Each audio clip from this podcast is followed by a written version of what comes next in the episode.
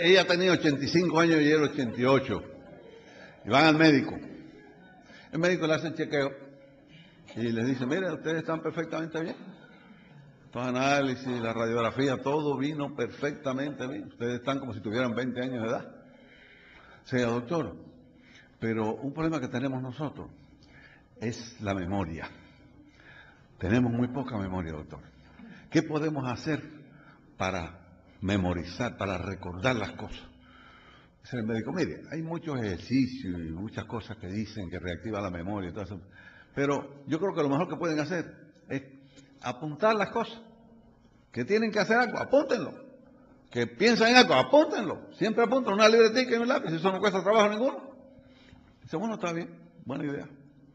van para la casa, por la noche están viendo la televisión y él se levanta. Dice, ¿para dónde va? Dice, para la cocina. Dice, mi amor, tráeme una bola de vainilla. Cuando regrese de la cocina, dice él, está bien. Dice, apúntalo. ¿Qué coño? Si no vas a apuntar que te tengo que traer una bola de vainilla. ¿Qué te crees tú? Dice, el médico dijo que había que apuntarlo todo, apúntalo. Se no apunto nada, chica. Eh, una bola de vainilla, carajo voy a apuntar. Dice, hay unas fresas ahí que yo compré ayer que están en el refrigerador, échale fresa por arriba. Dice, ah, bueno, está bien. Dice, apúntalo, mi vida. Coño, chica, ya, una bola de vainilla con, con una fresa por arriba, tengo yo que hay que apuntarlo, chica. Dice, y unas nueces que están allí también, échale las nueces por arriba. Pero apúntalo, mi amor, hazme favor. Dice, no tengo que apuntar nada, chica, no jodas más con eso. Que apúntalo ni apúntalo. A poco rato se aparece él con un plato, dos huevos fritos y jamón. Se los pone ahí adelante así. Ella se le queda mirando al plato, lo mira a él y dice, ¿se te olvidaron las tostadas?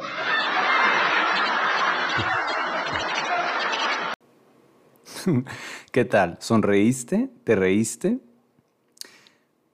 Cuando estamos felices, sonreímos, ¿correcto? Pero pudiera ser que podamos lograr lo opuesto, es decir, sonreír para después ser felices. La ciencia dice que sí. Inclusive forzar o fingir una sonrisa puede ayudar a reducir, óiganlo bien, nuestros niveles de estrés. En este episodio vamos a hablar de la ciencia de sonreír, un artículo publicado en la página HuffPost en el año 2017. Comenzamos.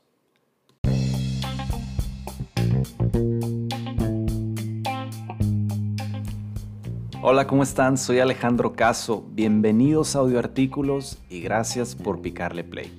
Lo que hago aquí es buscar artículos interesantes en internet, en revistas o en blogs, tomo algunos puntos clave y te los platico en un máximo de 15 minutos.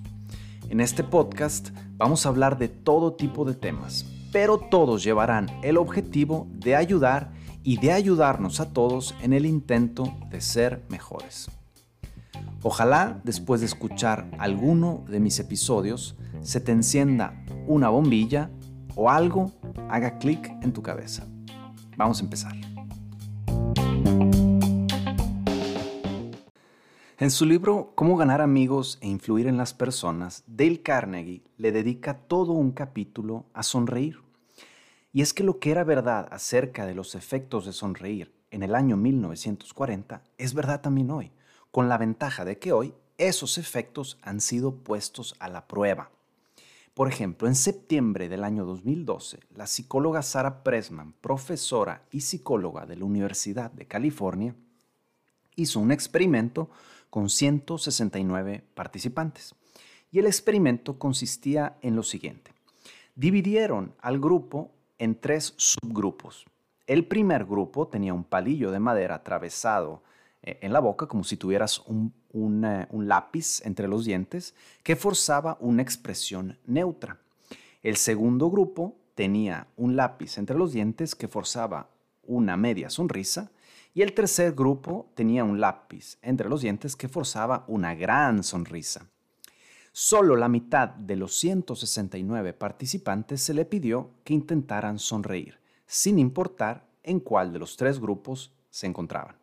Después se le pidió a los participantes hacer una lista de actividades estresantes mientras se evaluaba el ritmo cardíaco y su nivel de estrés.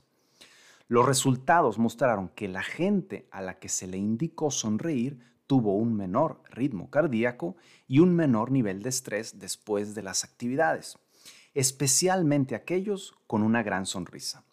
Pero lo interesante de este experimento es que incluso aquellas personas a las cuales no se les indicó sonreír, pero que tenían una sonrisa forzada, mostraron menores ritmos cardíacos y menores niveles de estrés, comprobando que sí, se puede, eh, no diría estar feliz, pero sí estar mejor después de forzarnos a sonreír o forzar una sonrisa.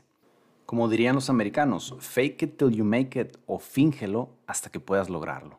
Incluso hay otro estudio, y este me encanta, hecho por dos psiquiatras de la Universidad de Georgetown que tomaron a 72 pacientes con depresión severa. A la mitad de los pacientes se les aplicó Botox en medio de las cejas para evitar que pudieran fruncir el ceño, como cuando estás enojado. Y a la otra mitad se les aplicó una solución salina como si fuera un placebo.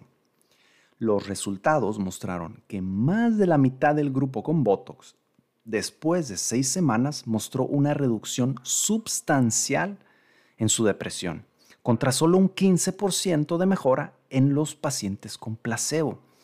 Esto significa que no solo sonreír, sino evitar enojarnos por cualquier cosa contribuye a nuestro bienestar mental y psicológico. Pero yo creo que lo más importante de estos experimentos es que nuestra sonrisa, incluso cuando no estamos bien o no somos felices, como que le manda señales a nuestro cerebro para indicarle que todo va a estar mejor. Y eso lo recibe en cambio nuestro cerebro y en consecuencia se mejora nuestro estado de ánimo y se reducen nuestros niveles de estrés. Así que la felicidad que antes veíamos como una causa de nuestra sonrisa, puede ser también una consecuencia de nuestra sonrisa. Es decir, podemos sonreír para después ser felices. Y para invitarte a que nunca dejes de sonreír, me gustaría dejarte con este poema escrito por Dale Carnegie en su libro Cómo ganar amigos e influir en las personas. Se llama El valor de la sonrisa. No cuesta nada, pero crea mucho enriquece a quienes las reciben sin empobrecer a quienes la dan. Ocurre en un abrir y cerrar de ojos, y su recuerdo a veces dura para siempre. Nadie es tan rico como para olvidarse de ella, y nadie tan pobre que no pueda enriquecerse con una sonrisa. Crea la felicidad en el hogar, alienta la buena voluntad en los negocios y es la contraseña de los amigos.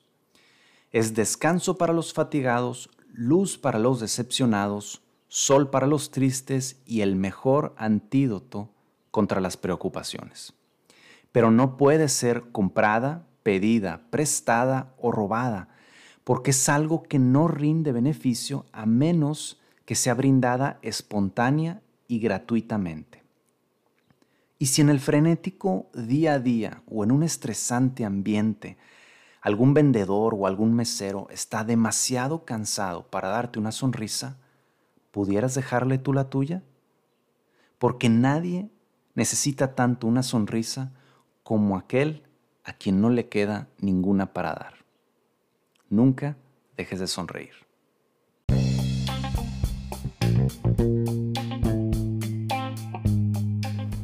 Muchas gracias por escucharnos, espero que te haya gustado este episodio. Si tienes alguna observación o alguna sugerencia, algo en lo que podemos mejorar o algún tema que te gustaría escuchar, por favor mándanos un correo o ponte en contacto con nosotros, nos encantaría escuchar de ti. Que tengas un buen día, un abrazo.